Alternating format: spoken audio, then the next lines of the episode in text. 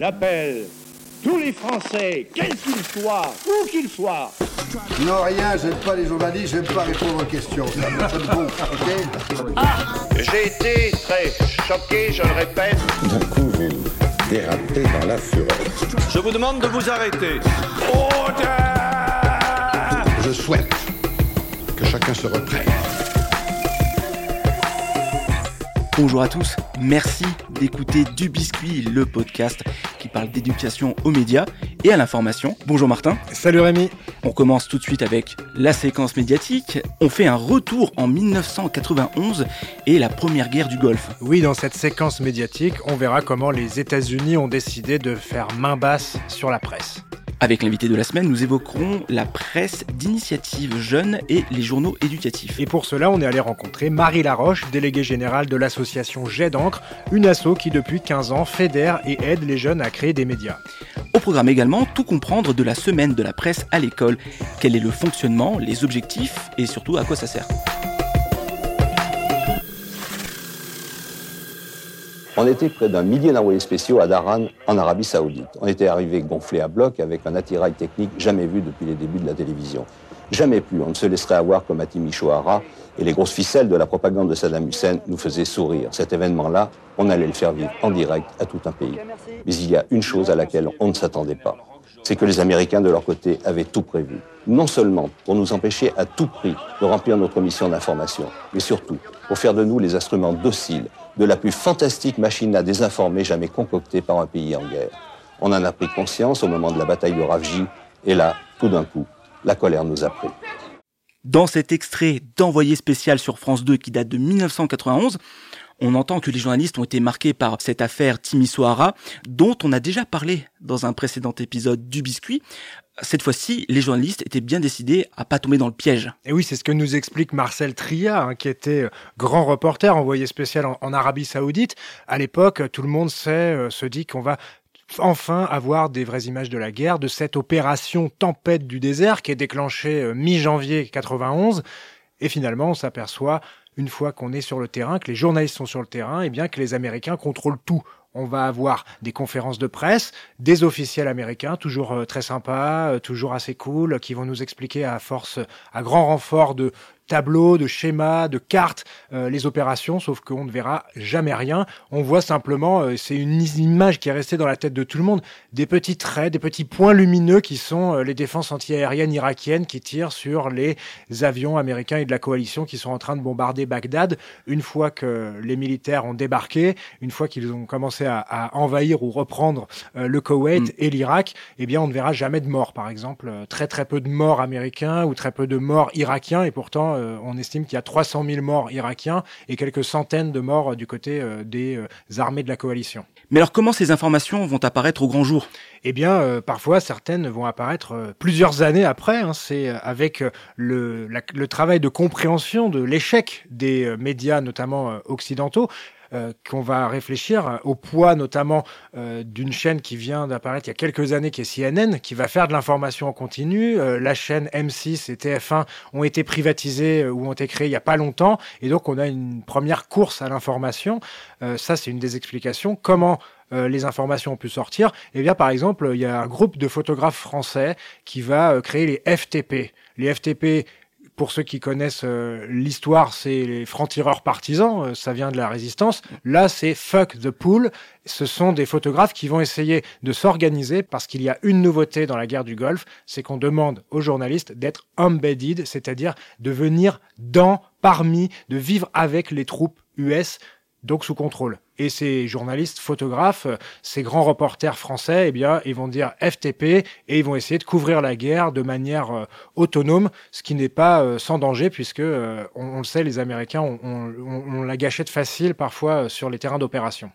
Et concrètement, par quels moyens arrive-t-il justement à, à, couvrir les conflits sur le terrain avec des moyens qui sont limités? Eh ben, ils vont être quelques-uns. Ils vont louer une voiture, ils vont louer des uniformes, ils vont s'habiller en soldats de l'armée française. Et puis, en fait, comme il y a un peu tous les pays dans la coalition aux côtés des Américains, ils vont essayer de s'embarquer là-dedans euh, avec euh, en cachant leur identité de journaliste, en essayant de faire leur travail. Et, et euh, ils vont le raconter bien des années plus tard, etc. Hein, c'est ça, les, ça a marqué la profession parce que on avait vraiment euh, cette défiance par rapport à à, la position des journalistes qui étaient embarqués directement avec les troupes.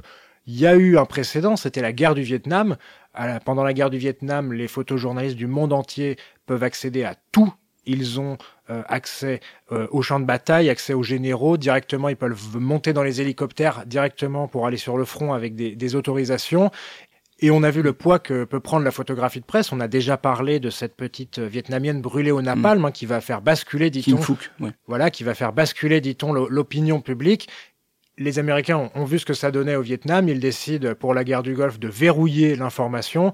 Et d'ailleurs, ils vont refaire ça exactement de la même manière lors des prochaines guerres en Afghanistan, en Irak. C'est un mécanisme qu'on retrouve euh, régulièrement et, qui pose énormément de problèmes pour les journalistes qui veulent couvrir les zones de conflit du côté américain.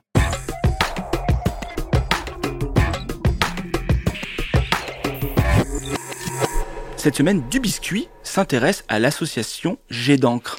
L'association Jet d'encre, c'est une association qui aide les jeunes à lancer, créer, organiser, reprendre des médias, que ce soit euh, des médias papier, puisque ça a commencé euh, comme ça, ou euh, des web radios, ou une télé.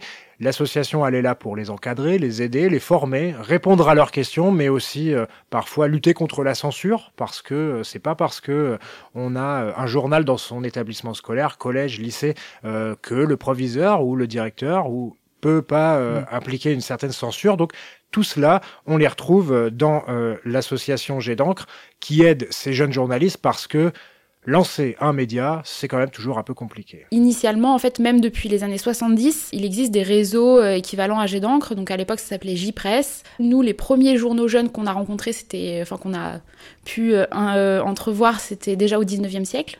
Donc ça veut dire que c'est une presse qui est quand même assez ancienne, qu'on appelle alternative ou citoyenne, un peu comme on veut. Euh, aujourd'hui, nous, on recense à peu près 700 médias euh, en France. En tout cas, c'est euh, notre base de données. En tout cas, aujourd'hui, c'est ce chiffre-là. Mais on sait très bien qu'en fait, il en existe bien plus, notamment parce que ben, on n'a pas les moyens d'être connus par tous et puis de recenser vraiment de manière hyper fine le territoire. Et la deuxième raison pour laquelle on n'est pas, on n'a pas un chiffre vraiment très précis, c'est aussi parce que ben, en fait, c'est des médias qui sont très éphémères, qui ont des durées de vie de un mois à parfois 30 ans. Il y en a aujourd'hui encore des journaux qui fêtent leurs 30 ans, des journaux jeunes. Mais la plupart, voilà, c'est une durée de vie euh, d'un, bah déjà parce que la jeunesse c'est pas éternel, et puis ensuite parce que, ben, en fait, euh, souvent c'est la durée d'un passage dans un établissement scolaire ou dans une structure socioculturelle. Il y a donc des contraintes spécifiques euh, dans ces journaux jeunes? Ouais, il y en a pas mal. Bah déjà, euh, nous, ce qu'on voit, c'est qu'il y a deux types de journaux jeunes. Il y a ceux qui sont plutôt d'initiative jeune, donc c'est ceux euh, que nous on préfère d'une certaine manière parce que bah, on essaie de revendiquer ça, l'autonomie des jeunes, la prise de responsabilité. Et on a aussi des journaux plutôt d'initiative euh, accompagnateur, où là on appelle ça plutôt des journaux pédagogiques, où il y a plutôt un projet associé par l'établissement sur bah, de l'apprentissage de compétences, etc.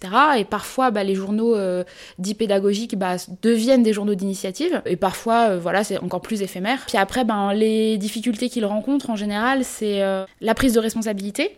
Euh, c'est un premier frein. C'est parfois bah, soit une censure qui vient de la direction, soit une autocensure, parce qu'on on se rend compte bah, les jeunes ils sont pas forcément habitués, en tout cas c'est pas forcément dans leur éducation immédiate de se dire bah tiens je peux prendre la parole et en plus je vais créer mon projet, je vais gérer un budget, une équipe, etc. Euh, donc de la censure, l'autocensure, ça peut être aussi ben, des manques, du manque de matériel. Euh, donc avoir accès ben, euh, simplement à, du, à une salle pour se réunir, à du, à du matériel informatique. Parfois aussi un, une problématique de compétences. comment je fais pour créer ma maquette, pour faire du montage radio, du montage télé. c'est des choses parfois ils disent bon ben, enfin ils abandonnent parce que ben, ils se rendent compte qu'ils n'ont pas les compétences et puis ils s'en sortent pas. Après, euh, il peut y avoir aussi des freins financiers quand il y a besoin de, sous euh, pour monter un projet. Mais au final, c'est pas le frein le premier parce qu'en fait, on se rend compte qu'avec pas grand chose, on peut créer quelque chose de sympa euh, s'il y a de la motivation. Voilà, qu'est-ce qu'on rencontre d'autre comme frein? Bah après, c'est le, frein de la, ouais, de la connaissance, de l'information sur tout ce qui existe autour de l'éducation aux médias et de la création de journaux. bah forcément, nous, on est, on est assez bien recensés. Il y en a plein des acteurs qui font ça, qui, qui accompagnent la création de journaux, mais on n'a pas, voilà, toujours accès euh, enfin, on n'a pas toujours les moyens de bien se renseigner sur, euh, sur tout ça. Si vous-même, vous voulez accompagner le lancement d'un média jeune, ou si euh, vous-même, vous voulez lancer dans votre école, dans votre collège, dans votre lycée ou ailleurs un média, eh ben, n'hésitez pas à aller vous rendre sur le site jedanc.inso.fr pour prendre un contact. Marie Laroche nous explique comment on peut prendre contact avec eux et surtout pourquoi.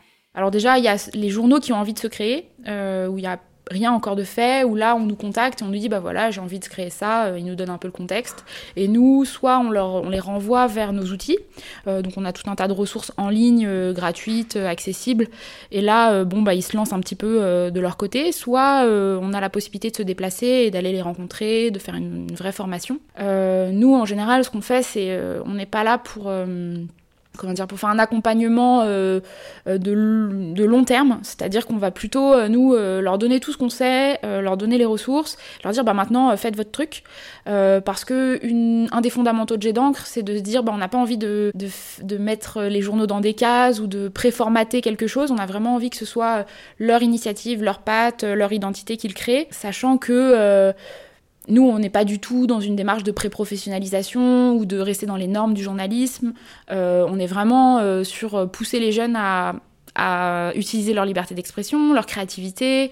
Et donc, en effet, si euh, finalement bah, ils font pas euh, un colonnage ou euh, s'ils font pas d'édito, euh, bah en fait on leur dit bah c'est pas grave. En fait, nous ça nous va aussi. Simplement, il y a des petites règles à respecter et ça on les on, les forme à ça, on les informe. Après, il y a les journaux qui sont déjà créés, qui fonctionnent bien ou pas bien, enfin qui ont forcément des, des, galères comme tout le monde.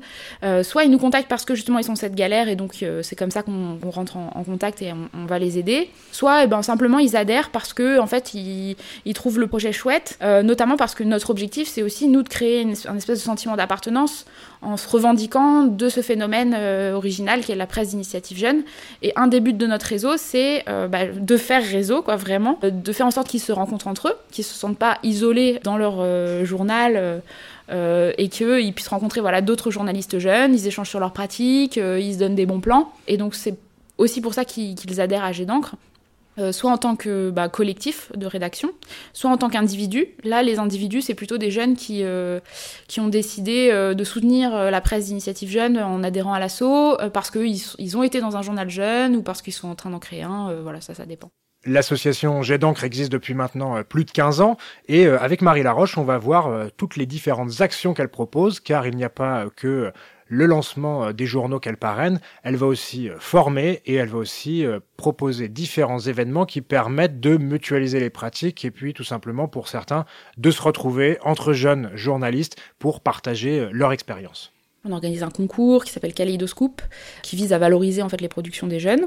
Là, euh, ça dure une année et euh, ils nous envoient leur production et puis ils se rencontrent au moment de la, phase euh, de remise des prix. Ensuite, on a un festival qui s'appelle le festival Expresso, qui lui, bah, pareil, c'est la 16e édition. Du coup, ben, c'est 300 jeunes, une trentaine de rédactions de toute la France, qui se réunissent à Paris dans un gymnase. Et là, ils doivent produire en 15 heures, nuit blanche comprise, une édition de leur journal sur des sujets d'actualité que l'on a, nous, préparés à l'avance. Voilà, donc là, c'est un vrai temps fédérateur où, euh, du coup, ils se rencontrent vraiment. Et puis, c'est un peu la fête de la liberté d'expression pour nous. C'est un moment très, très fun où tout le monde est déguisé et, c'est assez chouette. Donc ça, c'est plutôt les événements nationaux. Ensuite, au local, en fait, selon les années, selon la force bénévole qu'on a, on a ce qu'on appelle les réseaux, euh, R-E-Z-O, euh, qui sont en fait des espaces très locaux. Alors ça peut aller de la ville jusqu'à la région. Par exemple, selon en fait l'accessibilité en termes de transport. Euh, en Ile-de-France, par exemple, c'est vraiment l'Île-de-France et tout le monde vient d'un peu partout, euh, que ce soit de Paris ou de banlieue. Et là, en fait, euh, on crée des événements locaux. Ils se rencontrent euh, au local. Ça peut être une après-midi dans un café sur un thème, sur, je sais pas moi, améliorer sa maquette. Ça peut être une formation sur les droits et la déontologie de la presse jeune. Ça peut être aussi une rencontre avec des journalistes professionnels, une visite de rédaction. Ça peut être aussi, bah, on, je sais pas, il y a un festival qui a l'air chouette. On va, on va y aller tous ensemble pour euh, euh, être plus fort et plus à l'aise euh, pour aller poser des questions et avoir des accréditations éventuelles. Voilà. Et donc ça, nous, on est organisé de telle sorte que fait, ce soit vraiment les bénévoles au local qui portent ces projets-là, avec le soutien d'une équipe permanente au national. Et puis après, bah, il y a tout ce qui est aussi temps fort de formation. Les réseaux, c'est vraiment informel. Les formations, là, on organise à peu près cinq journées qui s'appellent les immédiats. C'est une journée où on réunit entre 60 et 100 jeunes, pareil scolaire hors scolaire, qui euh, et on leur propose en fait un programme de formation. Et donc ça, on en organise donc 5 par an dans, et on tourne en fait de région en région. Par exemple, en 2019, on en a organisé à Limoges, à Angoulême, Bordeaux. On était pas mal sur la Nouvelle-Aquitaine. Et chaque année, ça change. En fait, on essaie de, couvrir tout le territoire le plus possible. Et sur ces journées aussi, il y a une, ce qui est assez intéressant, c'est qu'il y, a un parcours aussi accompagnateur pour que aussi les accompagnateurs de, de, médias se forment aussi à l'accompagnement, à la posture et aux un petit peu journalistiques.